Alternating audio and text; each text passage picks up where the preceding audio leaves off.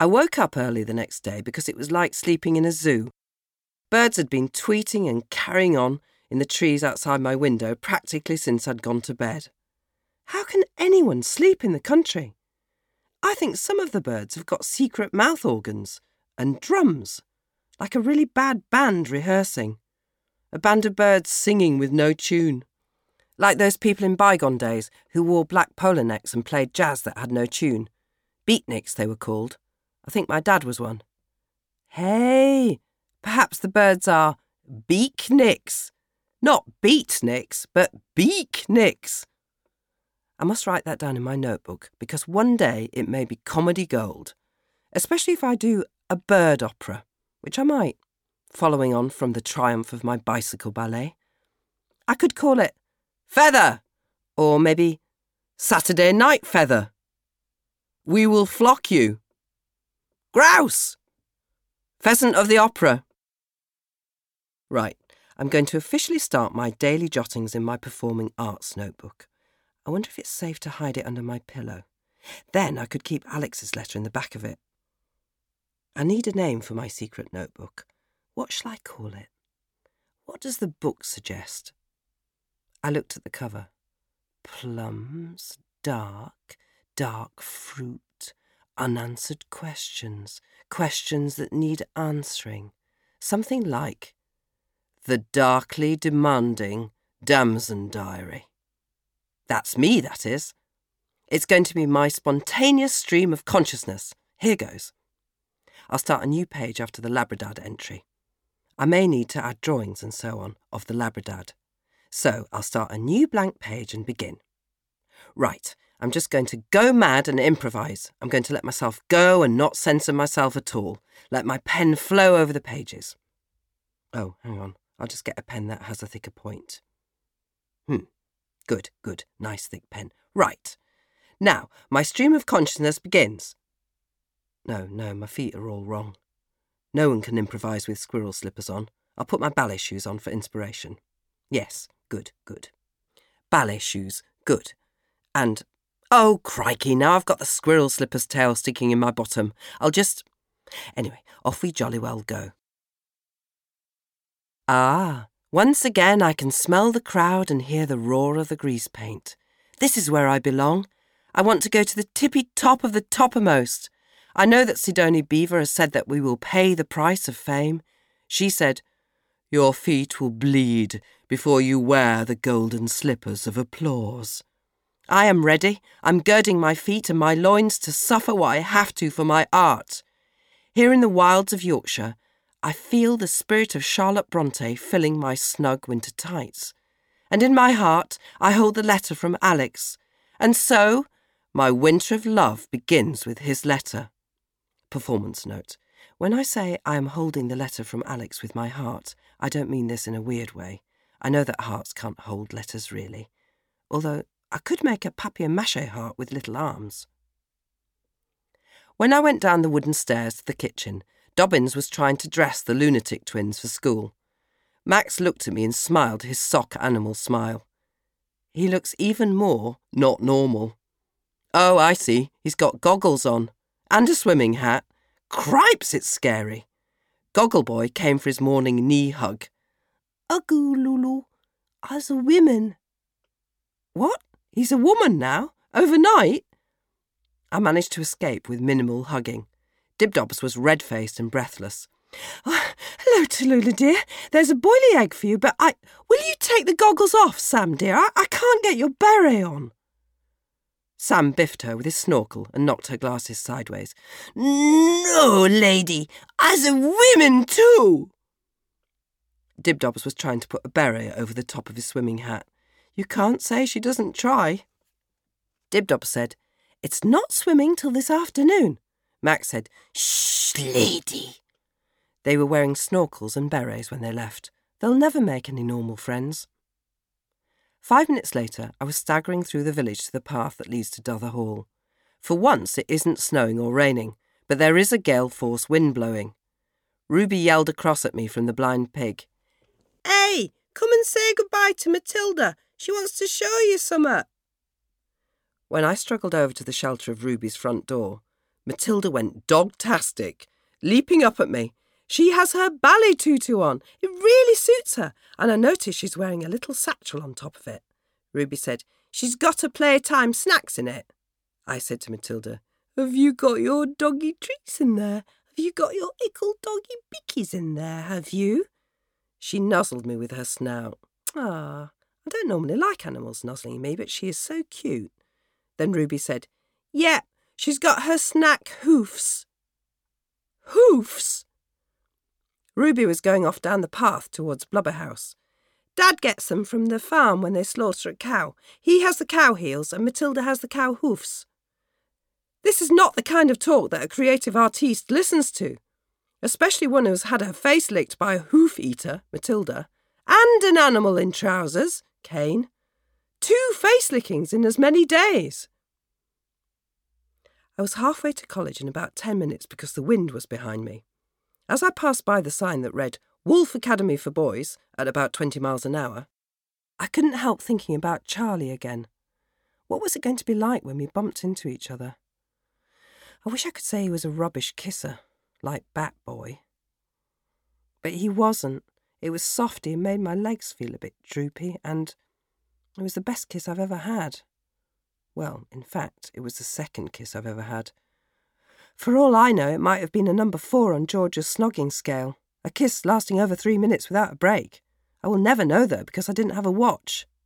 Anyway, I'm not going to ever think about it again, about how he kissed me and then said, This is wrong, I've got a girlfriend.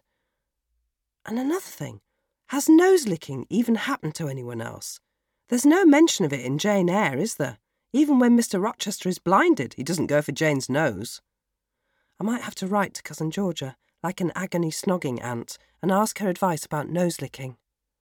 I still can't believe he did that, Cain Hinchcliffe. Perhaps he's one of Fang's adopted children. Half dog, half complete moron. There's a poster on the village hall to say that his band, the Jones, is playing on Saturday night. Ruby said that she doesn't think they will play, though, because of the big fight they had when Cain got off with Reuben's girlfriend. She thinks they've split up again. They are like wild animals, the whole family Seth, Reuben, Cain. They are all bad. Not good. Not like Alex. He wouldn't lick someone's nose or destroy an outdoor lavatory. He's not a nose licking, lavatory destroying sort of guy. He is a dreamy sort of guy. And good. Then I rounded the corner, and there it was Dother Hall the rambling manor house with its turrets and its mullioned windows, its magnificent Gothic chimneys towering into the wind tossed sky. I remember Blaise Fox taking me up there and telling me I could be Heathcliff. She said I had a, a special quality.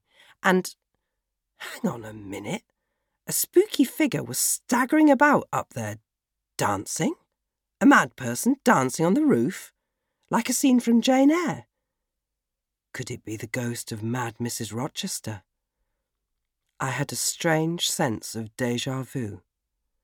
As I looked more closely, I could see that it wasn't Mrs. Rochester, it was Bob, the technician, up on the roof, like he was the first time I turned up at Dother Hall. In fact, it wasn't deja vu, it was deja Bob. What was going on? He seemed to be fighting a black parachute on the roof. I don't think gale force conditions are a time to go parachuting. I pushed the heavy front door open and went into the front hall, which was a tumbling mass of hysterical girls. The noise level was a million decibels. Gudrun Sachs, Sidonie's assistant, looked even madder than I remember. She was in dungarees and had her clipboard out. She was shouting, Girls, girls, calm down! Let's have some quiet while I take the register. No one took any notice. Everyone was too busy screeching, although some girls were practicing ballet positions or a bit of tap. In the end, Gudrun blew a whistle and shouted, Achtung! I was looking for the Tree Sisters when I heard a really posh voice behind me say, Really, really nice to see you again. There they were, Lavinia, Anushka, and Davinia, Lav, Noose, and Dav, the girls from the year above. Lav was smiling at me. She looks even slimmer than she did last term, and her hair's all sleek and coppery. Even though she has a skirt and top on like mine, hers look about a million times more expensive. She said in a really bad Irish accent, Be Jesus, Tallulah, did you have a nice time in the old country, in Ireland, be gorra, be gosh, be Jesus? And she ruffled my hair. Oh, God. I forced myself to smile and said, Oh, yeah, well, hello. Gudrun started waving at us like a maniac and yelling, Come and get registered, girls! Schnell, schnell! Lavinia snaked her arm around my shoulder like I was her bestie and said to me, I really, really want to see more of your performances this term, Lules. Lules? Maybe I should call her Lavs as my own little joke. Yeah, I could say, I'm just going round to the Lavs, and so on. oh, she's still going on. I know you had like a really hard time last term, you know, with your sugar plum bikie. She looked at me and smiled a sympathetic smile, which somehow made me want to poke my finger up her nose, but she was still banging on. So I'm really determined to help you through this term. We could get together and try some ideas out. Oh no. She was still talking. Hey, Lules, begorra, bejesus. I have just had an idea. How stupid am I? Why didn't I think of it before? We could get our friend, you know, the boy from the pub, the one who's gone to Liverpool. Alex, that's it, isn't it? Yeah, we could get him to come in and give us his professional opinion. I said, Oh, yeah, that, that's a great idea. Oh, yeah, get Alex to come in so you can fawn all over my Alex, my good Alex. My Alex, who gives me three kisses on his letter. Yes, I will let you fawn over him just as soon as I hear that hell is freezing over and has opened up as a skating rink for fools. I didn't actually say that. I said, hmm. Then the assembly bell rang, and Lav, Dav, and Noose went off into the main hall. Flossie came over and put her arm around me and said, What does she want? Does she love you? We finally got into the main hall. Nothing seemed to have changed. The stage still has papier mache boulders on it from our end of term Wuthering Heights. I based my Heathcliff on Cain Hinchcliffe, not the Irish dancing, that was just something my legs did all by themselves, but the shouting and stroppy badness. And the moaning was based on him. No licking, though, because I didn't know about it at the time. It was quite gloomy in the hall because not many of the lights seemed to be working. Vaisey said, It's cold in here. I got rained on in the dorm last night. Joe said, Wait till it snows. They'll have to chip us out of our sheets. This place is falling down. Vaisey was bobbing around all excited. Oh, Lula, wasn't it good in Withering Tights when you were Heathcliff and you came back from London all moody and mean, and then you called for your dog and Matilda came on in shades and a leather jacket? Vaisey was right. I was spiffing. As we sat down next to each other, there were loads of familiar faces Milly and Tilly, Pippi and Becca. I couldn't believe my luck, really. Here I was at a proper performing arts college. Away from home, boys around, my own little gang. I was so overcome with happiness that I gave a spontaneous girl hug to my mates. They hugged back and we started swaying and singing. There's no people like show people, they smile when they are down. I had my arm around Flossie and she was back in Texas in her head and she yelled, Why, Miss Tallulah, take your goddamn hand off my corker. I'm not that sort of lady. I shouted above the hubbub, You know you love it, you lessy. I thought I would just try out some new words from my cousin Georgia. I'm not completely sure what they mean, but hey, I'm improvising! At which point I felt a looming presence, something behind me. A cold chill went through my body as I heard that dreaded familiar voice. So, Tallulah Casey, regrettably, we meet again. Remember, I am watching you. I have my eye on you. Always. I looked up into the stern, forbidding, beak like face of Dr. Lightowler. As she walked past us and up towards the front of the hall, Joe said softly, She still hates you times a million. Vaisey said, She just loomed up from nowhere. Did she frighten you? She frightens me. Flossie said, Her beaky eyes are watching you wherever you go, even on the lavatory.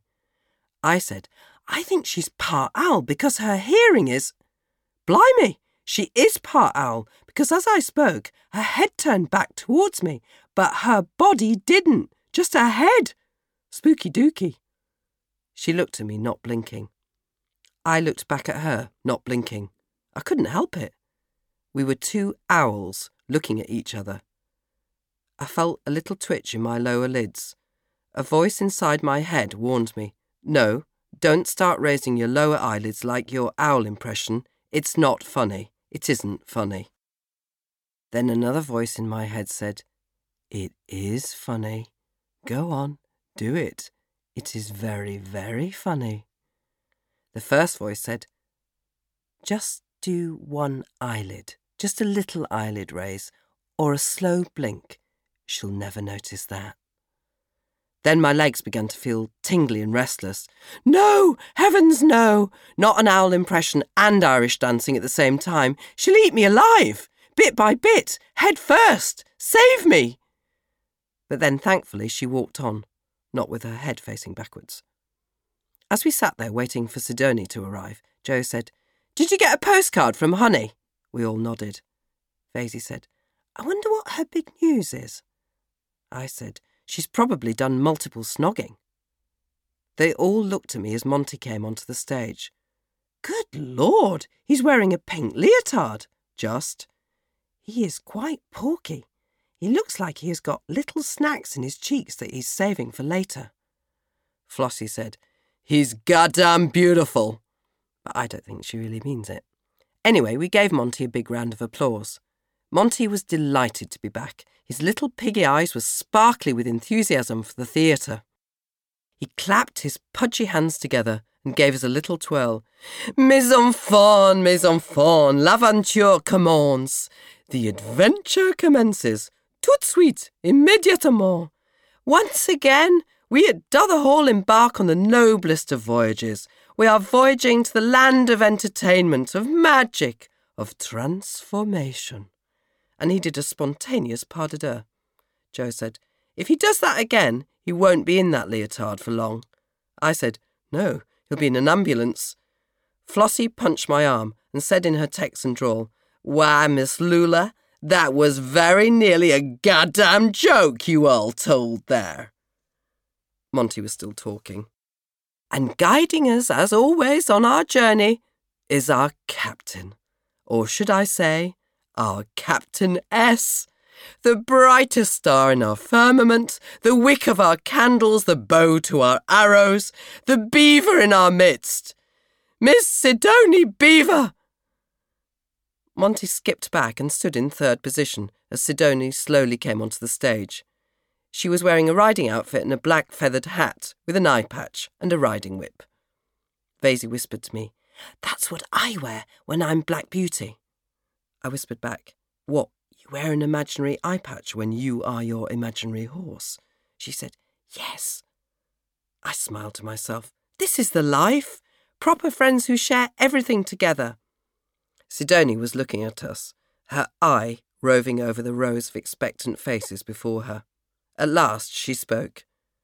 My girls, my girls, once again we enter the theatre of dreams, our hearts filled with hope, our feet ready to bleed, if necessary.